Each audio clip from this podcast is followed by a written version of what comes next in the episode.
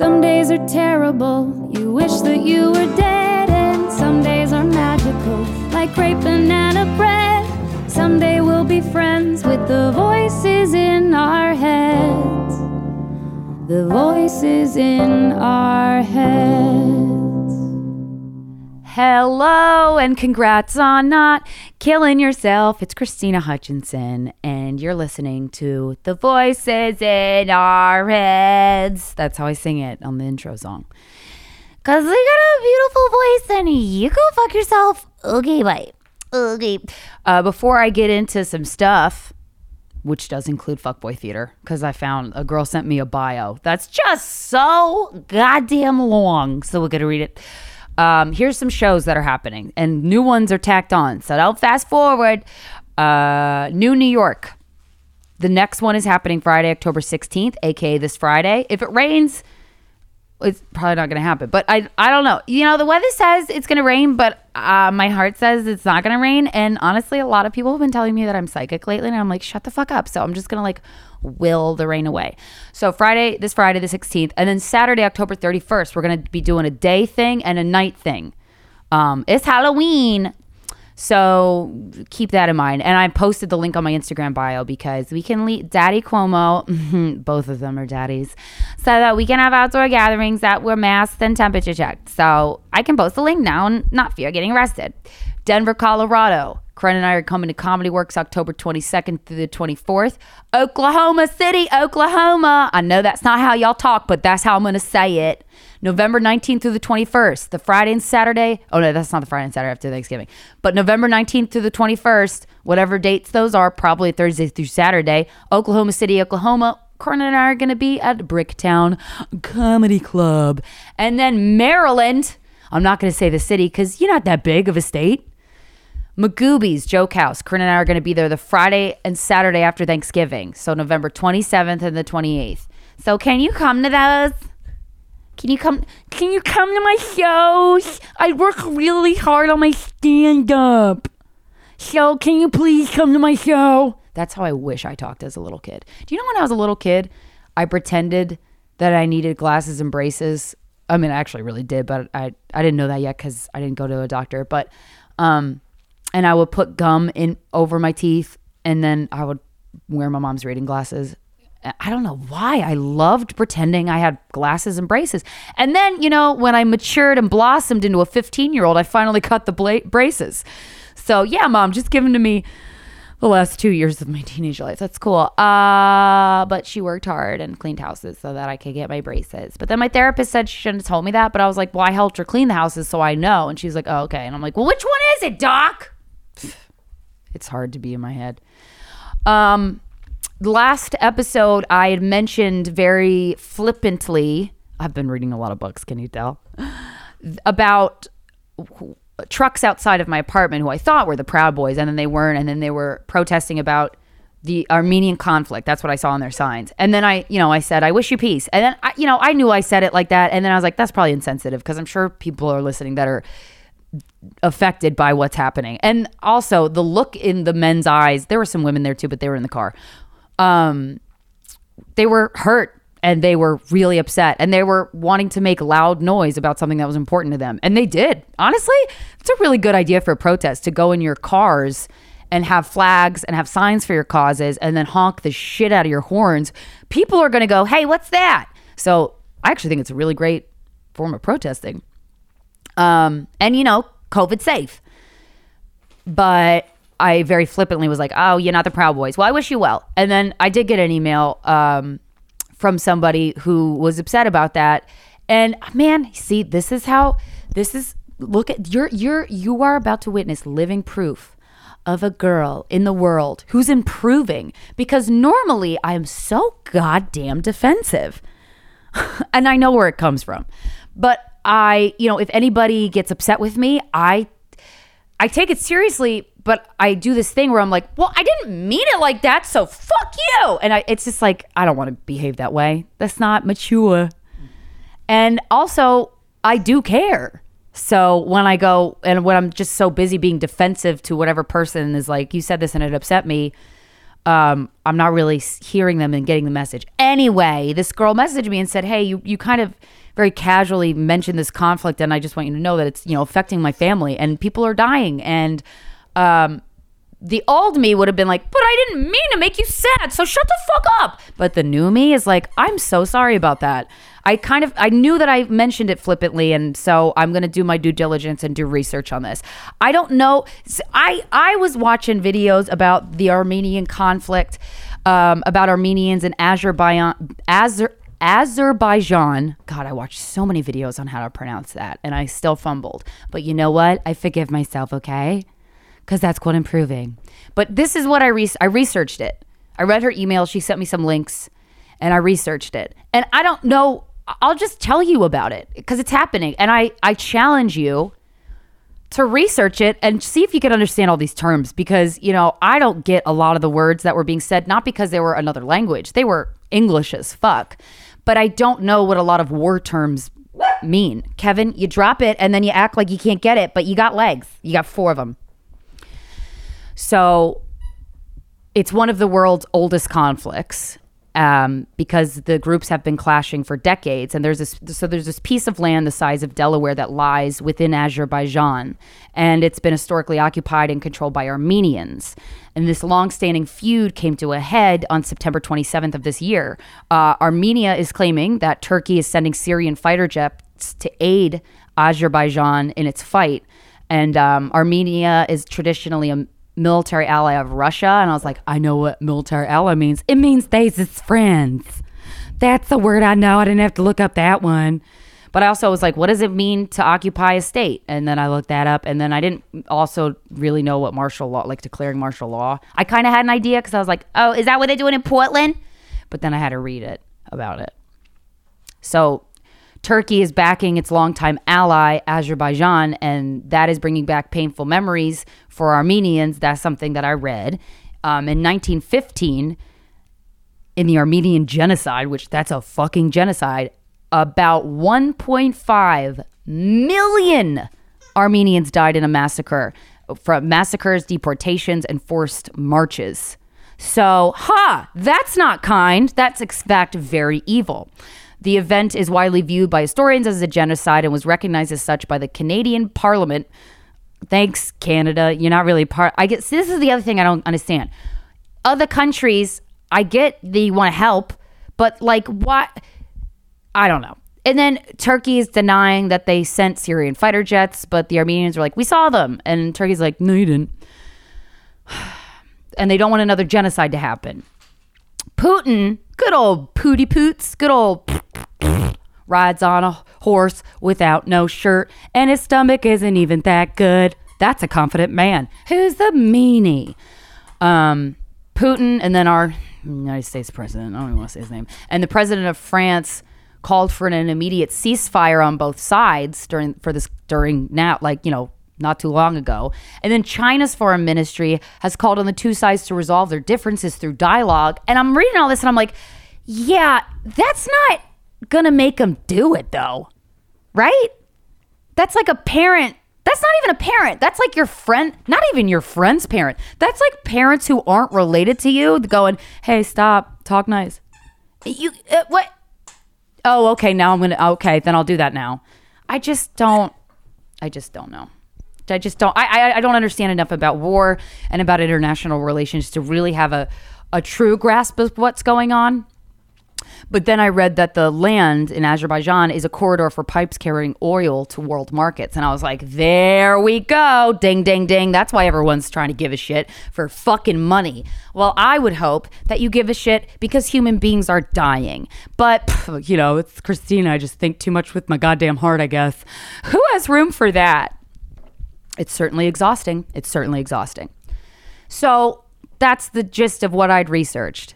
And I don't, if there's ways to help, I, I don't, email to me. I don't know. I want to spread awareness. Look, I don't have time to spread awareness about everything. I don't have time to read about everything because I'd fucking jump off a bridge because a lot of shit's sad and bad. And so I do what I can. But this was actually an interesting uh, little challenge for me to try and research. I haven't researched something in a while, and then you remember, oh, you know, you want to get unbiased information.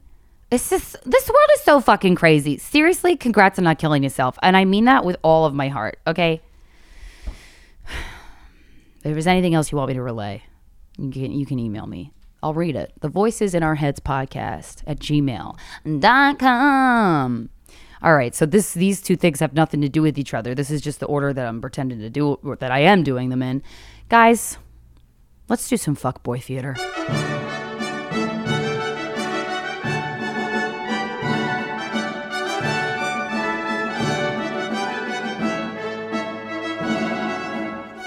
Okay, I think it's time. I think it's time. I took a break because I did not want to be reminded of the terrible men that roam this planet because I know most of them are not terrible, but it's just the terrible ones are the loudest, you know? Now, this isn't, this guy isn't terrible. It's just, well, you'll see.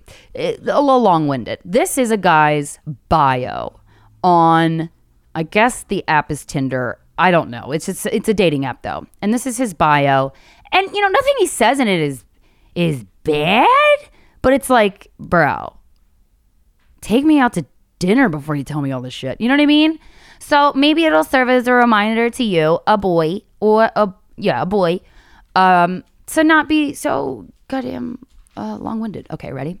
Let me. I was gonna do a British accent for this because this person is from England, and then I googled a video on how to do Cockney, and then I tried to do it, kept coming out Australia. So I'm just gonna do what I know. Okay.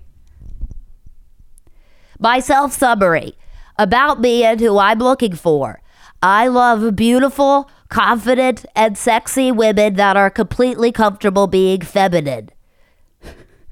Are you drop dead gorgeous, healthy, confident, secure? That's the same thing. Optimistic. Oh God. Sexually open, flexible, giving, intelligent, honest, outgoing, in parentheses, a social butterfly, fun, a great communicator, in parentheses, my life is a drama free zone, understands men, fuck you, affectionate, sexy, happy, and very feminine.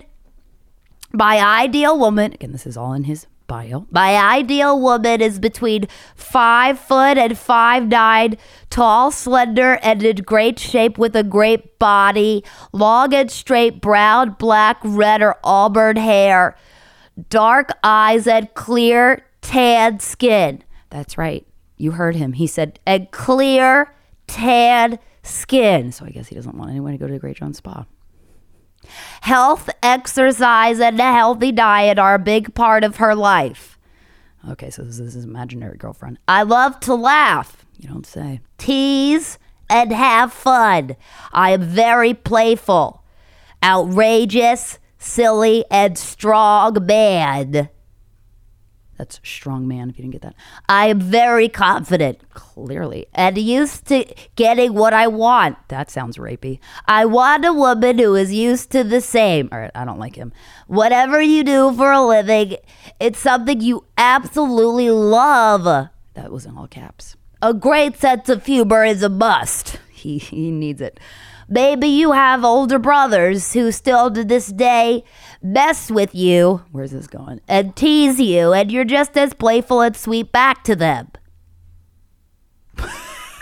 Occupation I am a journalist, but also work freelance as a storyboard artist.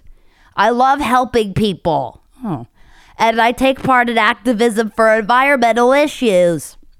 For fun, to wake up every day and give a little more and be a little better than I was the day before. My life is about learning and growing and helping others do the same. My job is not work to me. I'm doing it because I love it. I love sea swimming and I'll do it all year round. I love to travel, hike, and attend lectures It's say, and scene. I'm gonna cut you off, buddy. And scene. Thank you, thank you so much. You know, it was a it was a tall mountain climb. It was a tall mountain climb. Wow, wow, wow. This guy is he gorgeous, ladies? Do you want to know? It's no, he's not that gorgeous. I mean, he's cute, but boy, is he picky with his women, huh? Honey, you got the eye on the wrong prize. But okay, I hope you find love. I hope you find what you're looking for, my pet. Boy, that man sounds just. It's like uh he'll he'll hey he'll talk your ear off so that's cool. So if you got a sore throat you don't feel like talking don't worry about it. He'll he'll he'll take care of that for you.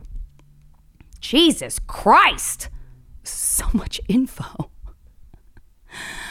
Uh I was watching uh this documentary series on Netflix called The Playbook because I'm really into, you know, I gotta say, I'm really coming around to sports. Not watching it, but I'm coming around to, I always loved sports. I'm very athletic. But I really get, th- there's so much human psychology behind sports. A lot of it is so mental. And I'm obsessed with this idea of that, you know, professional athletes have coaches. And what other realm, what other professionals have coaches, you know, like a life coach? A life coach is such a good idea. Um, but there's one of my favorite coaches, and I've, you know, I don't know much about the NBA. Okay. So that's the one with the basketball, right? It, it is. I, I knew that. I'm not one of those, like, wait, what ball is it? Oh my God, we're watching basketball? Yay, touchdown. Like, I'm not that bitch. I love watching football and I understand the rules. But basketball, I like watching. I just don't understand the rules as much. But Doc Rivers is such an incredible human being.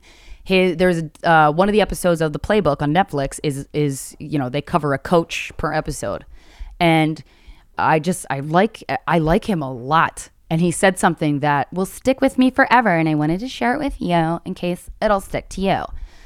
Um, he was he just keeps talking about having a pressure situation is a privilege.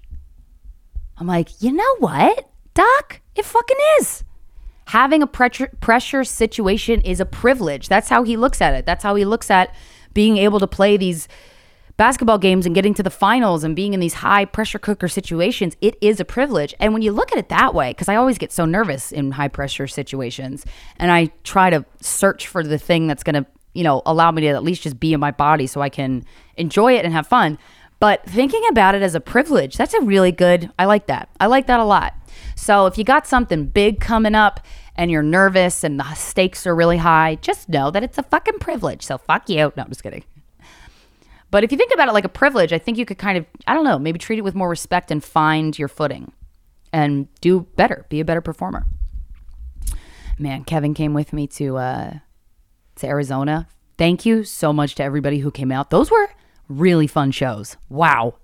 We did five shows at a comedy club. It has been so long since number one, I performed twice in one night.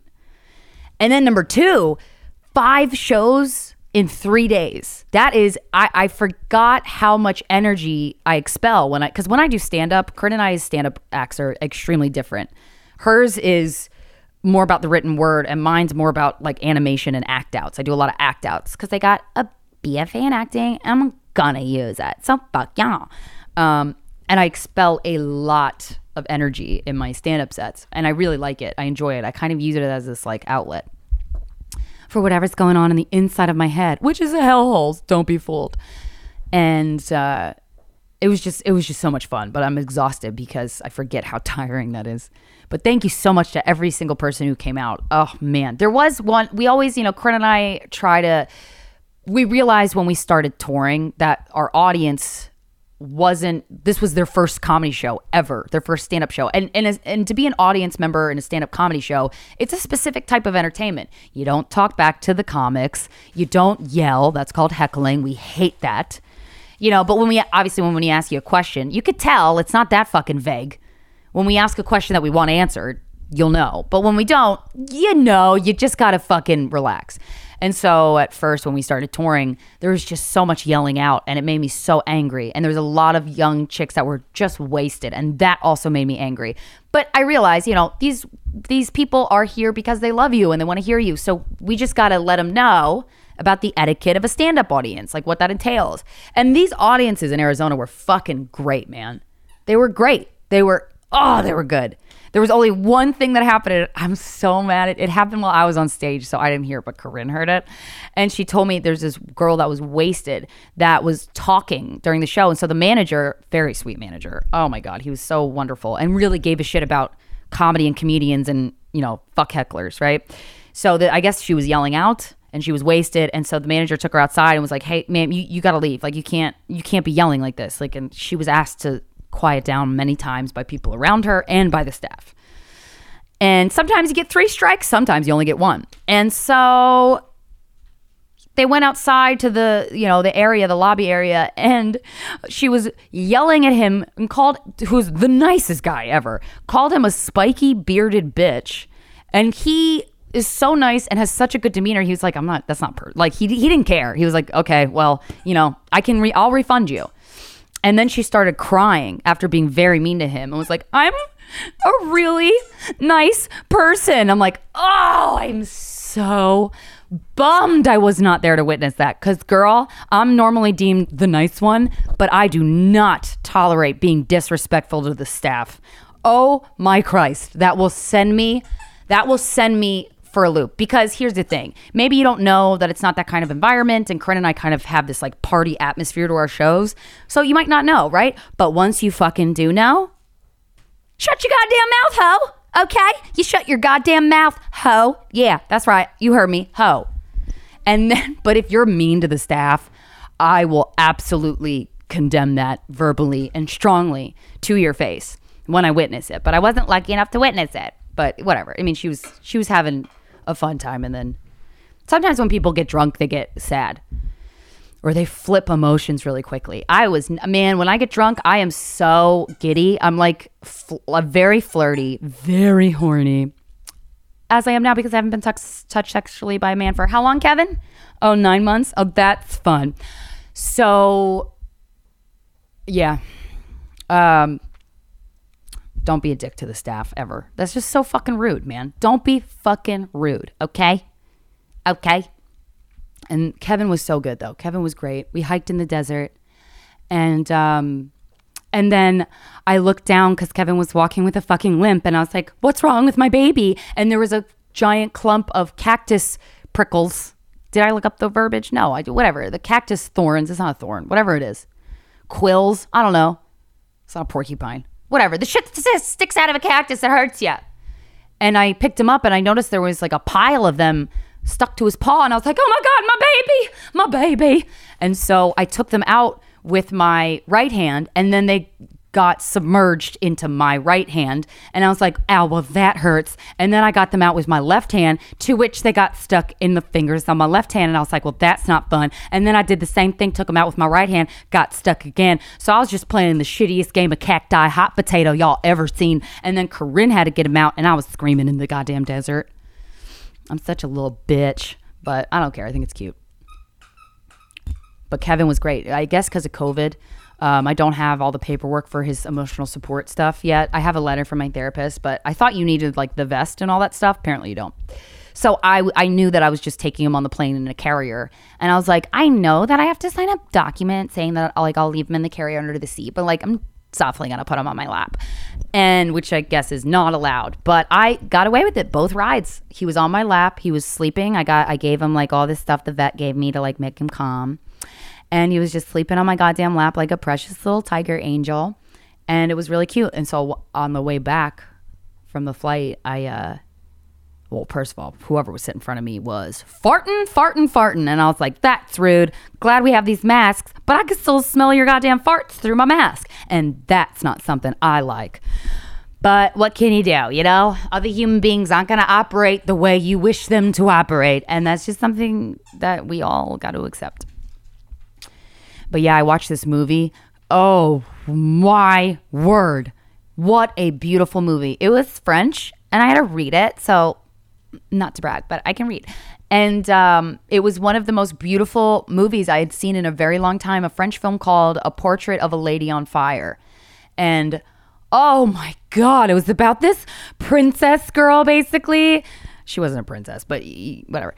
Um, she was like gonna marry somebody in another country and they could like join lands or whatever. Basically, like her sister was supposed to do that, but then she killed herself. And then uh, so she was like, "Now I have to do it." Well, I I don't want to do that. So they sent they kept sending people over to the castle to try to make a portrait of this girl and she was like no fuck you. But then they sent a lady over to paint a portrait of her but they lied to the princess girl and they were like hey this girl's just gonna like hang out with you and like take you on walks like you're a dog. And the girl was like okay. She was very depressed. And so but the painter lady it was her job to secretly paint this portrait of her. She paints the portrait of her and then she's talking with the princess lady's mom and she was like yo okay I, i'm done but like can i tell her that we lied instead of you? And i was like that's a bold that's like integrity that's like walking around the world with integrity and then she did and then um the princess was like you're a lying bitch basically and then um and then the mom left for five days and these two chicks fell in love talk about word economy. There was not a lot of dialogue, but the dialogue that was there was fucking poetry. I was like, I wonder, I, I talk about fuck boys. Man, I want a man to talk to me like that. I was crying like my mom watching a Lifetime movie. I was just like, this is so beautiful. And then, uh, because I timed the movie to end right as the plane was going to land. And then the last scene was so fucking beautiful. I'm not going to ruin it for you. It's not really a spoiler, but I'm not going to describe it because it, it just wouldn't even dare do it justice. I mean, this whole review isn't doing it justice, but you get it. The last scene was really beautiful, and I fucking hate when things get interrupted. I hate, I don't know why. I hate it. I hate it. Like in acting class when I was in college, sometimes we'd be doing a scene, and then the professor would be like, stop. And I wanted to punch them. I didn't because that's illegal and rude. But uh, I just when I'm when I'm doing a thing or when I'm watching a thing and it gets interrupted, I fucking oh, I can't stand that. wonder why. Um but so this last scene, I'm just crying for like the sixth time in this movie. I'm crying and I'm crying on the plane and I'm hugging Kevin. And then the fucking flight attendant, it, it does that thing where they go, mm, there's a message being said. And I'm like, oh, fuck you. I was so mad. And, but the thing came on. So all the sound on all the TVs when someone makes an announcement on the plane stops. It stopped. And then no one made a fucking announcement. And I could hear them chatty Cathying in the back of the plane. And I'm like, I almost yelled, like, bitch, turn the button off. I'm trying to watch this movie. I almost did. I almost yelled that, but I didn't because that's rude. And and then they finally made the announcement, and, and then they went back, and it you know resumed. All the players in the back of the seats they resumed, and I was like, thank God.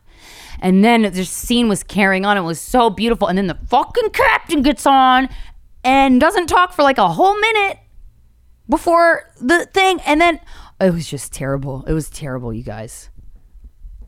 it was the worst experience of my fucking life. I'm just kidding. It wasn't. But I just, I don't know why that makes me so goddamn mad.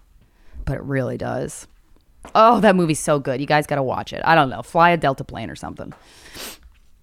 Okay, let's go. This is the second to last episode where we're going to dive into Nathaniel Branden's The Six Pillars of Self Esteem. This one, um, I really, I mean, again, all these chapters are interesting, but some of them are more interesting to me than others. And this one, I really, I really like. It's about self esteem and culture. And I'm just going to read my favorite parts of it and the ones that talk about like uh, women and the ones that talk about like America. But this is some fucking food for thought, especially right now, huh? So let's get into it. This is uh what number chapter is it? Yeah, you don't give a shit. I'll just it's uh, it's chapter 17 if you do give a shit. Um, self-esteem and culture. Here we go. Here we go. If we have a genuine need to experience our powers and worth, which we should, then more is required than the comfort of belonging. There is not this is not to argue against the value of relationships, but if a culture places relationships first above autonomy and authenticity, you know, like tax breaks for people if you're married, it leads to in the individual to self-alienation. To be connected is more important than to know who I am and to be who I am. That sucks. The tribalist may wish to assert that being connected is more important, is a, the higher value, but that is not a license to equate it with self esteem. Let that kind of gratification be called something else. Otherwise, we are trapped in an eternal tower of Babel. And he talks about a lot of cultures, you know, at the very beginning of cultures, it was all about a tribalist mentality. And America was created, I'll get to the America part, but it, it's really interesting how America was founded in a very unique and different way. I mean, you know, there's a lot of murder going on and, and a lot of, hey, I was here first and I'm very peaceful. And then they were like, mm, fuck you, this is ours, I'm going to shoot you. And so that's not nice. But, you know, the, the origin of um, America being invaded and then stolen from um, the natives um, started from wanting to get away from the church and then we're like, separation of church and state. But we're going to have God on our money. And then churches don't have to pay taxes. And then we can molest people and fuck you. So, you know, that's basically it in a nutshell. I know. I'm a scholar. I'm a scholar. The influence of culture.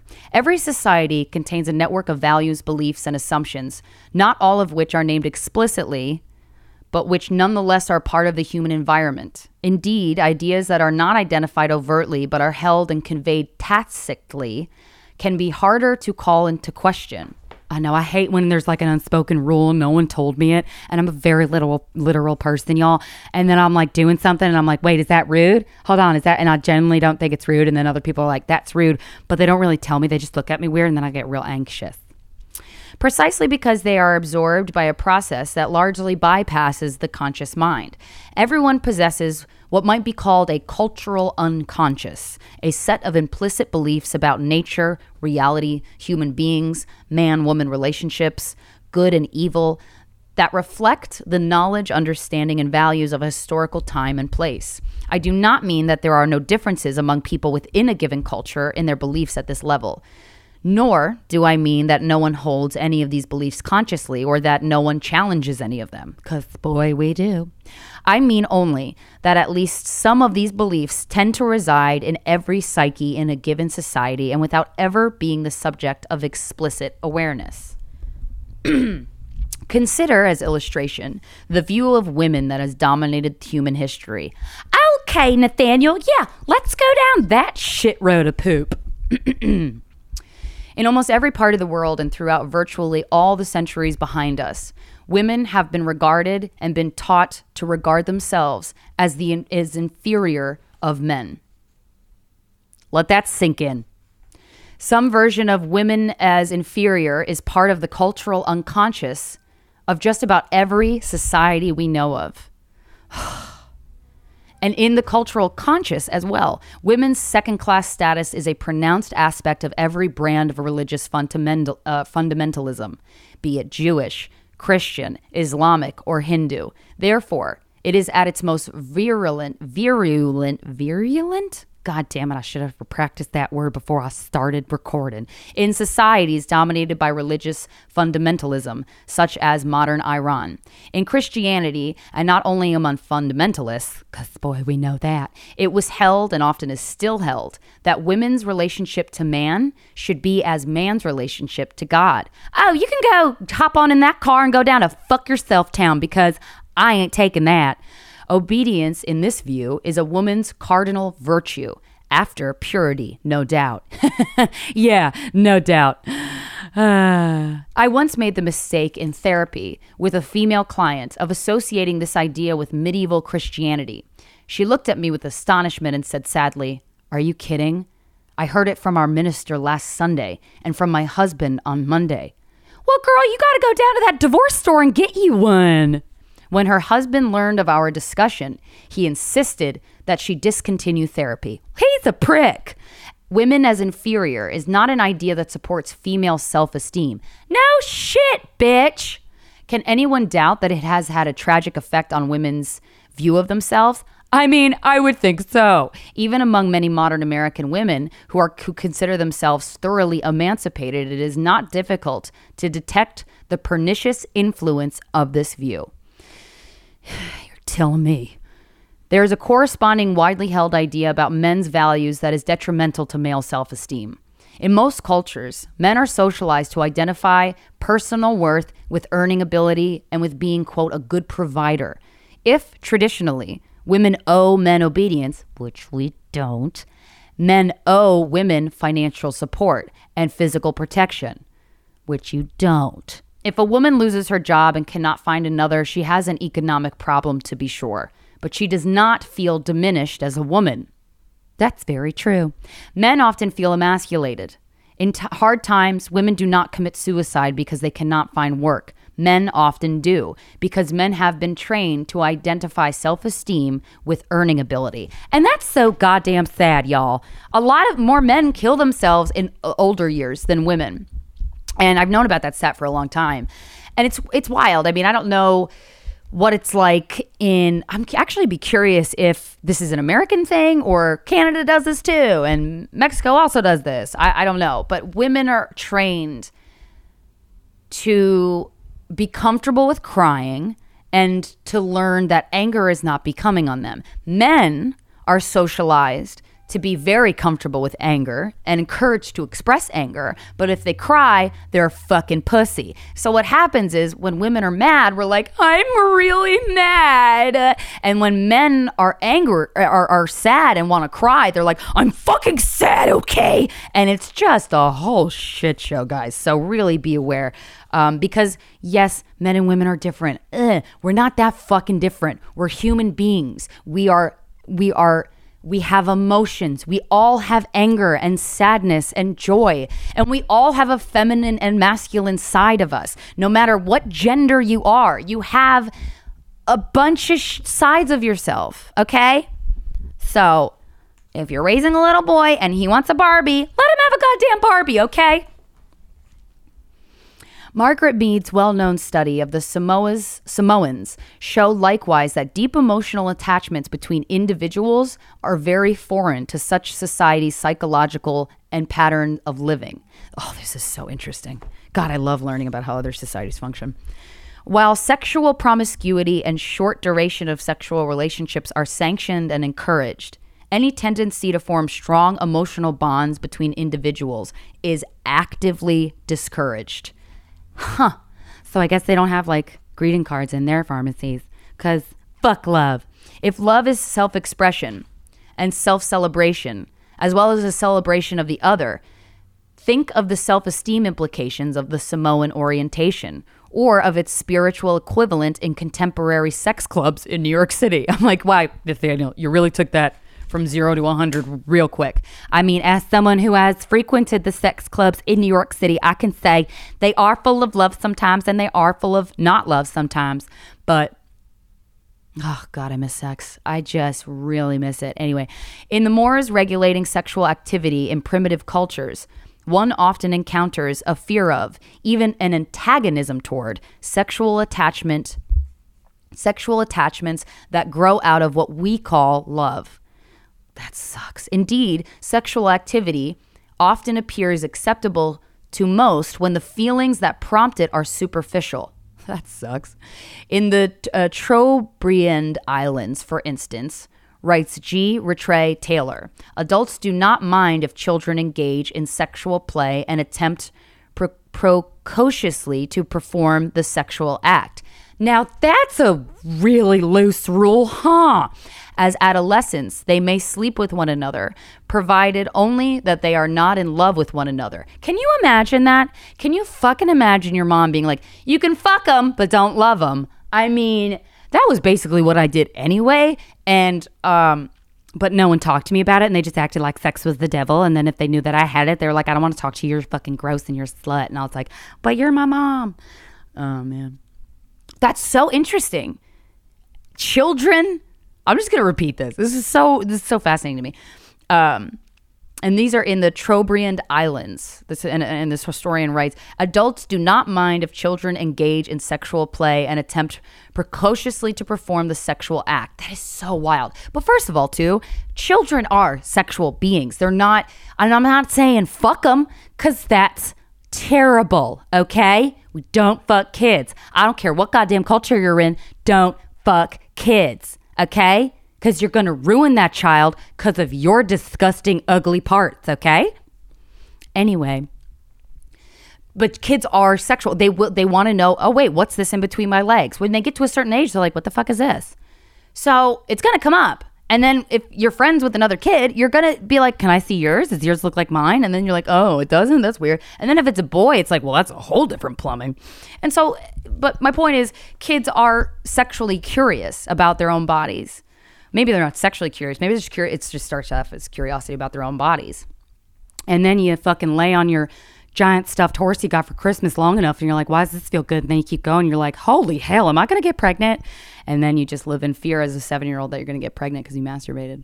That's what happens. We don't tell our kids what sex is, guys. I had a lot of unnecessary anxiety from masturbating. I would still do it all the time, but it made me terrified because I was like, any day now I have to check my underwear for a little tiny speck of blood that I'll probably barely be able to see. And that means I'm pregnant. I just know I am. That's what I thought at seven years old. Um, so for, for this, going off of this, um, uh, as adolescents, they may sleep with one another, provided only that they are not in love with one another. Just fuck for fun, kids, okay?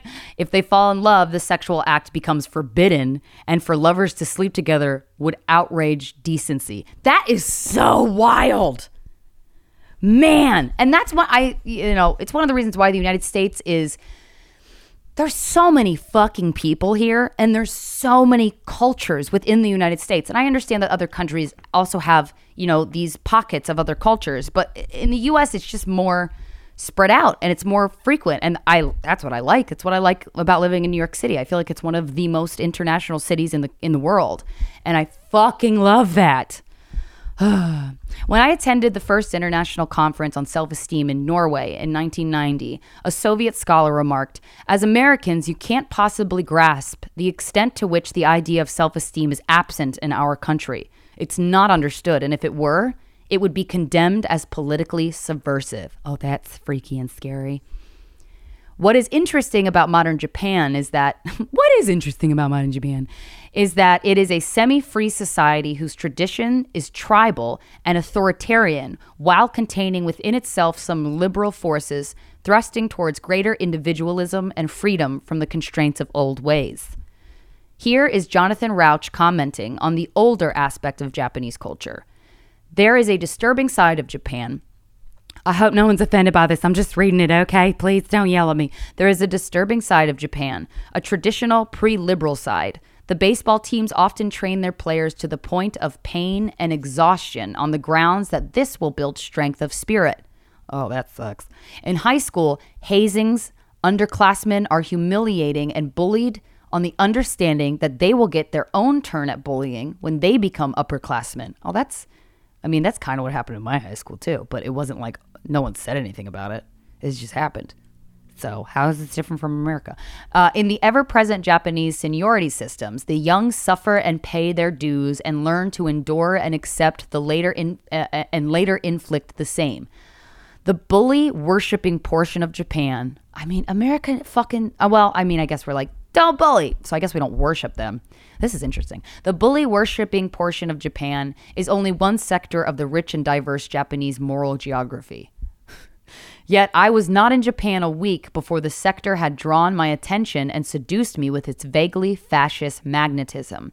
As it happened, I had been recently reading Plato, and when I saw the traditional Japanese values strength through suffering, strength through hierarchy, strength through individual submersion in the group, I recognized what I beheld.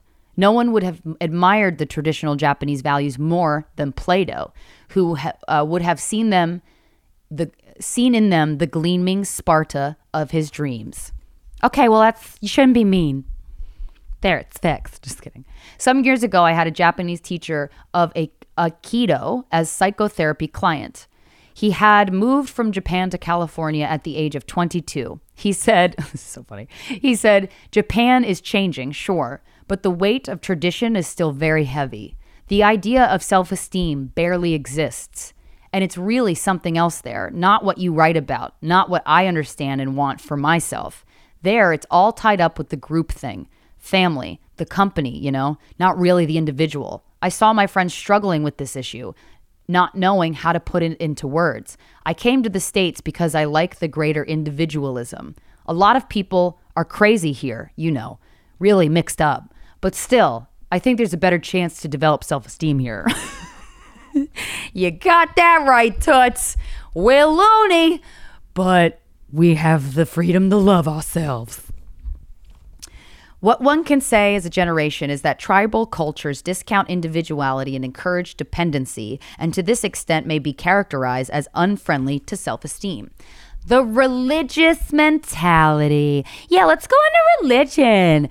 Who has ever gotten more self esteem from religion? I mean, I'm not a religious person, but the religious people that I've talked to, it didn't seem very self esteem inducing. I don't know. What say you with it, Nathaniel? In California, when educators introduced self esteem curricula into the schools, the most fervent opponents were Christian fundamentalists. Rude. They denounce such programs as self worship. They argue that self esteem alienates children from God. I recall many years ago a Carmelite nun speaking of her training. Quote, We were taught that the enemy to be annihilated, the barrier between ourselves and divinity, was the self. Oh, that sucks. Eyes cast down, not to see too much emotions suppressed. Oh, no, not to see too much. Emotions suppressed, not to feel too much. A life of prayer and service, not to think too much. Above all, obedience, not to question. Man, when someone tells you not to ask questions, something's up, okay? Throughout history, wherever religion has been uh, has been state enforced, consciousness has been punished. For the sin of thinking, men and women have been tortured and executed. This is why the American idea of the absolute separation of church and state, which are not even that separate here because it's on our fucking money, was of such historic significance. It forbade any religious groups to use the machinery of government to persecute those who thought or believed differently. Well, that's a good foot to come on. Well, they left there with that idea, but then they came here and they're like, this is my land. Fuck you. I'm going to murder you and all that you've worked hard for and everybody you love. Consider the typical religious response to atheism. If one has arrived at belief in God through some authentic personal experience, one would imagine that an appropriate response to those not similarly advantaged would be compassion. Yeah, you know, one would imagine that. Instead, more often than not, the response is hatred. Why? The answer can only be that the atheist is experienced by the believer as a threat. That is a good point, Mr. Branden. Because look, when I'm walking down the street in New York and somebody, you know, pre-COVID was trying to offer me a pack, a pamphlet, or when there's, you know, people outside of a women's health clinic um, saying that God loves you and don't kill the baby. And it's like, and, and they're like, pray, you know, take these pamphlets and pray. And I'm like, bitch, if prayer worked, go home and pray and then I'll change. But you know it doesn't work, so you're trying to guilt trip me, bitch, because you've been guilt tripped. Well, you know what? My God done guilt trip. So fuck you. There's a pamphlet. Yet if the believer truly only feels not only that God exists, but that God is on his or her side, then it is the atheist, not the believer, who should receive kindness and sympathy, having lacked the good fortune to be touched by the experience of divinity.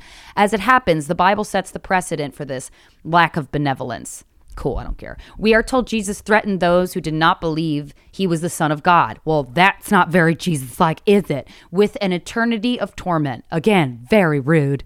And in the, uh, in the Quran, Muhammad is no more merciful towards non believers. Religious support for cruelty towards those who don't agree with one has a long history, and that has no place in my heart. Historically, not only has traditional religion generally set itself in opposition to science, it has also condemned most personal mysticism. Like all my rocks and crystals and oil burners? Yes, like those.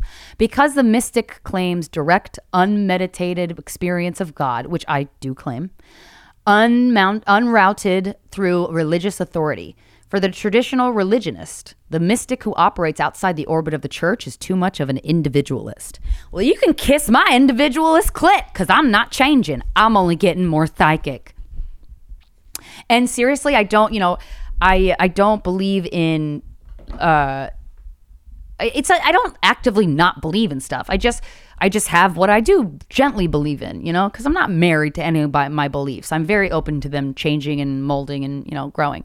Um, but I do th- these moments when people talk about God in the way that I like, like you know, uh, that fucking song where it's uh, I know what I know if you know what I mean. It's like God is a smile on a dog. Yes, it is. Like when I'm laying with Kevin, that's when I experience God. I feel like I experience God if you asked me what God was, honestly, couldn't fucking tell you. But the feeling that I get lends itself to God, to whatever I, the fuck I think God is, you know?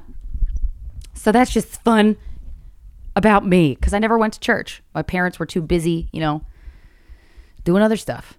And I'm so thankful for that because they, they never shunned religion. They just didn't really give a shit. And so that was a really nice environment to grow up in. And, you know, I had insecurity issues and self esteem issues and self doubt issues for other reasons, not because of God. if in any culture children are taught we are equally unworthy. Oh, okay, wait, I didn't read the first part of that. Um, because this is like a list of stuff.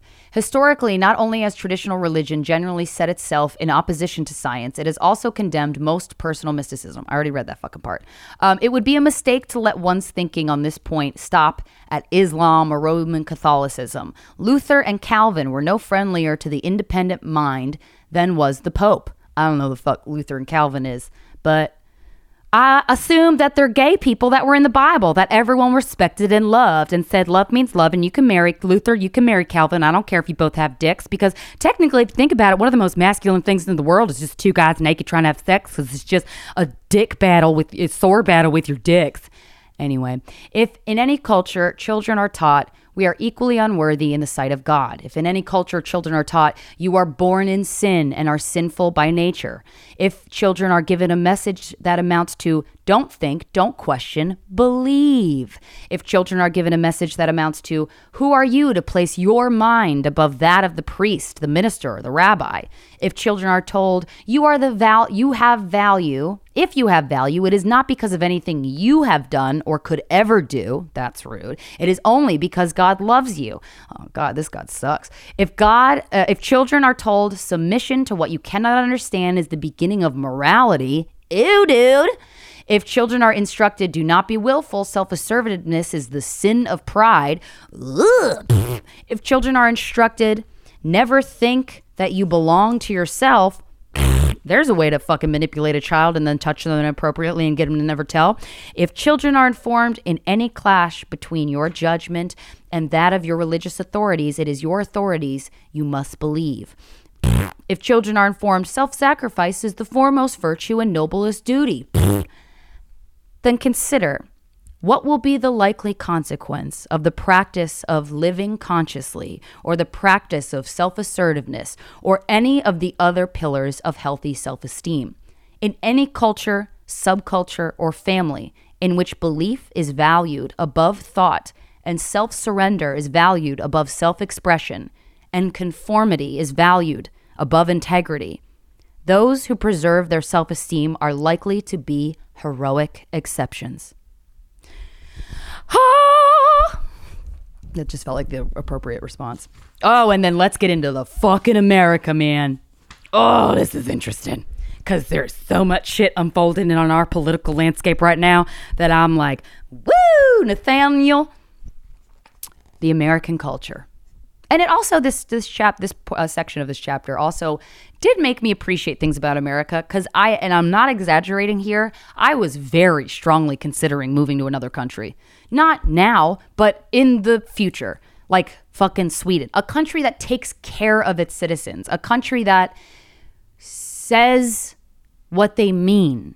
Do you know what I mean? Like a country that gives its citizens health care and that will allow a woman to choose what to do if she becomes pregnant at a time that she does not want to be pregnant. And a country that gives you enough money to live off of, no matter what you do. You know what I mean? Because I feel like part of the American dream is that we can make so much money. We can get fucking loaded if we get lucky, if we the jack, you know, if we work really hard and then luck comes and we take advantage and we kill it. But and, and you can do that here. You can do that here. But at the sacrifice of the people living here, not on my watch. I'm not running for office. I just, you know. Anyway, so that what I'm trying to say is this this made me, you know, well, you'll see. The American culture. the United States of America is a culture with the greatest number of subcultures in of any country in the world. It is a society characterized by an extraordinary diversity of values and beliefs in virtually every sphere of life. And yet, We understand that we will be speaking only of dominant trends to which there are any number of countervailing forces. There is a sense in which we may legitimately speak of American culture. What was so historically extraordinary about the creation of the United States of America was its conscious rejection of the tribal premise.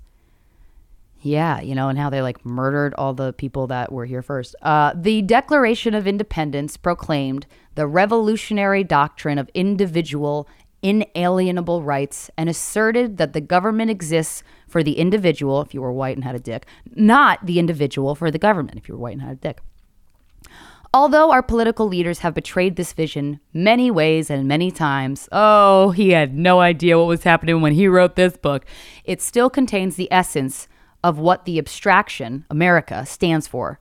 Freedom, unless you're, you know, black or a woman, individualism, the right to the pursuit of happiness, self, uh, ownership, almost you, that's that's the opposite of slavery. So that really is uh, put your foot in that one founding fathers huh? Cool.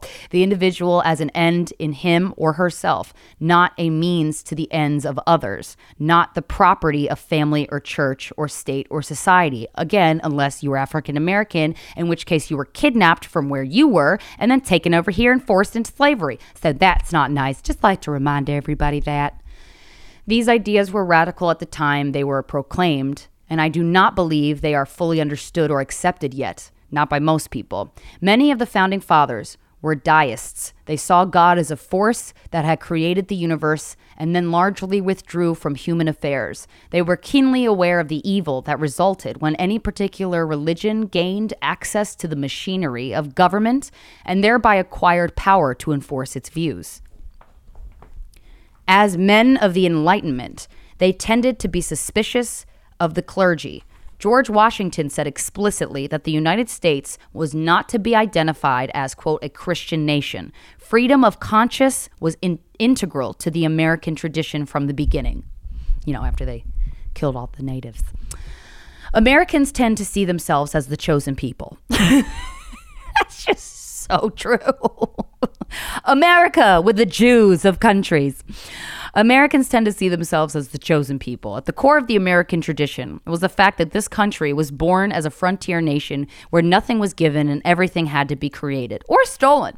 Self discipline and hard work were highly esteemed cultural values. There was a strong theme of community and mutual aid, to be sure, but not as substitutes for self reliance and self responsibility. This generalized account of traditional American culture leaves out a good deal. Yeah, you're telling me. It does not, for instance, address the institution of slavery, the treatment of black Americans as second class citizens, or legal discrimination against women, who only acquired the right to vote in this century. Just the same time, just the same, we can say that to the extent the American vision was actualized, it did a good deal to encourage healthy self esteem, unless, you know, you were black or a woman.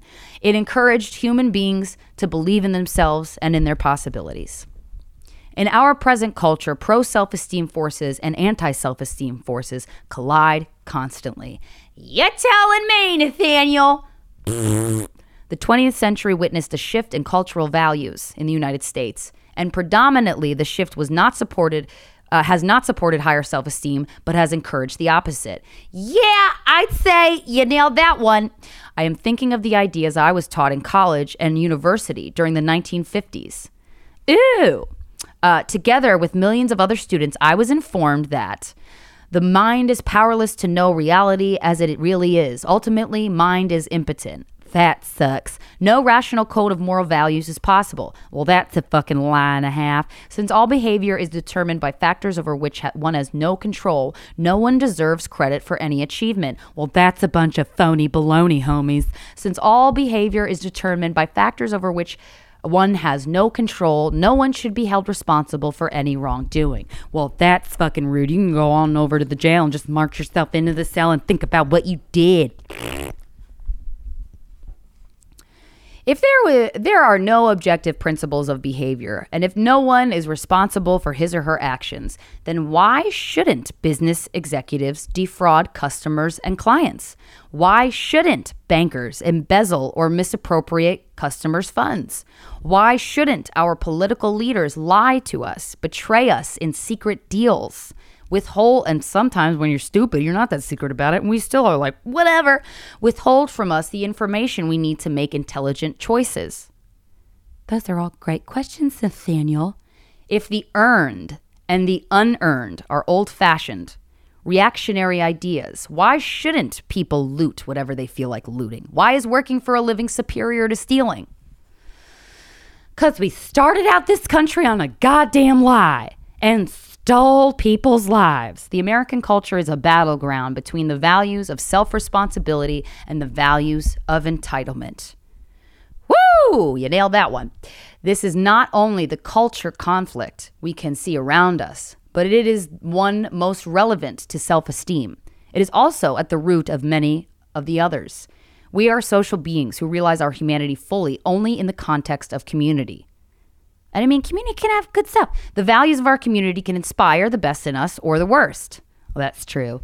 A culture ha- that values mind, intellect, knowledge, and understanding promotes self esteem, and a culture that denigrates mind undermines self esteem. Doi. A culture in which human beings are held accountable for their actions supports self esteem. Yeah, a culture in which no one is accountable for anything breeds demoralization and self contempt, aka 2020, aka.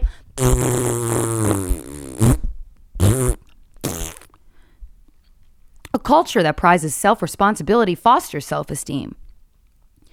You can't see me, but I got my uh, binoculars. What am I looking for? The president's sense of self responsibility. A culture in which people are encouraged to see themselves as victims fosters dependency, passivity, and the mentality of entitlement. I mean, look no further than a Trump rally to see all these pieces of shit, human traits, alive and well and maskless. You know, a COVID outbreak. There was never a COVID hotspot in any of the Black Lives Matter marches because we were fucking outside and staying away from each other and wore our goddamn masks. But are there hotspots uh, coming out of those Trump rallies? You goddamn right. Man, you can't hate yourself and also be healthy, I guess. There will always be independent men and women who will fight for their autonomy and dignity, even in the most corrupt and corrupting culture. Just as there are children who come out of a nightmare childhood with their self esteem undestroyed. Must be nice! But a world that values consciousness, self acceptance, and self responsibility, self assertiveness, purposefulness, and integrity. What a shopping list! Will not preach values inimical to them or pass laws that discourage or penalize their exercise. For example, Children will not be taught to regard themselves as sinful. Obedience will not be rewarded more than intelligent questioning.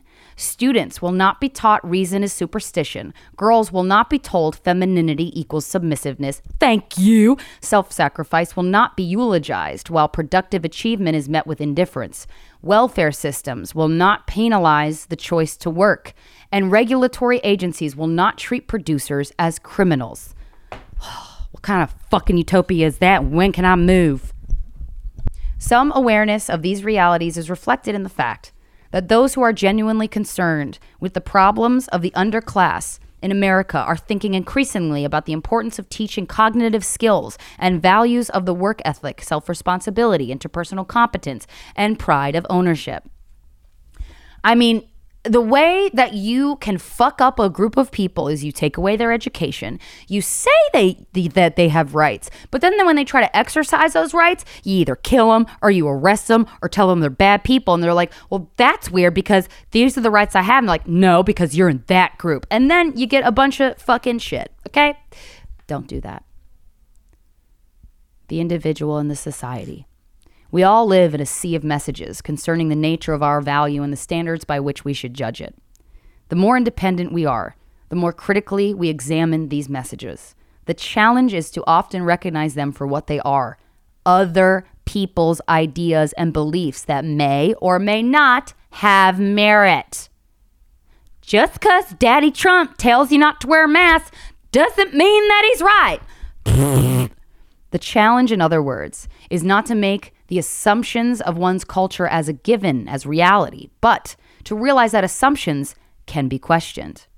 As a boy growing up, I am sure I benefited from the fact that my father's favorite saying after the Gershwin song, I imagine, was, It ain't necessarily so. Oh, I like that. It ain't necessarily so. I don't know how the song went, but I'm imagining that's how it went. ba da da da da da. It ain't necessarily so. Cultures do not encourage the questioning of their own premises. One of the meanings of living consciously has to do with one's awareness that other people's beliefs are just that, their beliefs, and not necessarily ultimate truth. This does not mean that living consciously expresses itself in skepticism. It expresses itself in critical motherfucking thinking. I added that part. Okay, we're in the final, final journey, y'all. Final journey. I'll almost let you go. Do not worry. A society may identify its interests with a large and growing population, in which case women will be encouraged to believe there is no glory comparable to the mother uh, to motherhood and no other standard of true femininity. Yet the, an individual woman may see her life another way. Yeah, she might. Her values may lead to her uh, her towards a career that precludes or postpones motherhood. Yeah, maybe it does, and that's okay. Okay, and she may or may not have the independence to judge her life by her own standards, bitch, and to understand womanhood very differently from her mother, her minister, or her contemporaries, who again may brand her as selfish. Well, you know what? Suck on my selfish clit, bitch, because I'm having a good time. Sorry you're not, but that's your fucking problem. Okay? Is this riveting podcasting or what? If I live a life of unthinking routine with no challenges or crises, I may be able to evade for a while the fact that what I possess is not self esteem, but pseudo self esteem. When everything is all right, everything is all right, but that is not how we determine the presence of self esteem. Genuine self esteem is what we feel about ourselves when everything is not all right. Ooh, those words cut deep, Nathaniel. Wow. This means when we are challenged by the unexpected, when others disagree with us. Oh, I'm shaking in my boots just thinking about that one. When we are flung back on our own resources, when the cocoon of the group can no longer insulate us from the tasks and risks of life. That's fucking terrifying, y'all. When we must think, choose, decide, and act, and no one is guiding us or applauding us. And I love the applause part, y'all. So you just gotta be your own clapper. At such moments, our deepest premises reveal themselves. One of the biggest lies we were ever told is that it is easy to be selfish and that self sacrifice takes spiritual strength. People sacrifice themselves in a thousand ways every day. This is their tragedy. To honor the self, to honor mind, judgment, values, and convictions, is the ultimate act of courage. Observe how rare it is, but it is what self esteem asks of us. Wow, guys, that was so beautiful. I hope you enjoyed this episode. I hope you enjoyed it. Um, if you want to shoot me an email, the voices in our heads at gmail.com. Oh, ooh, that was the wrong one. The Voices in Our Heads podcast at gmail.com. Hopefully, you didn't pause after I said the first wrong one. I'm not going to have Mike edit it out because, again, recording this the night before it comes out. Oops. Um, but I love you so. I love you so much. If you want to rate and review this podcast on iTunes, that would help me be up in the comedy charts, which makes my ego go, Yay, Krystyna. Um, but you don't have to, but do it. Um, all right, guys, we are the next the next episode next week is the last episode on this beautiful fucking book and I hope you've enjoyed this fucking journey and boy get ready for January cuz we're about to feel our feelings. I love you so much. Don't be a dick. Honor yourself. Have a good week. Don't wanna be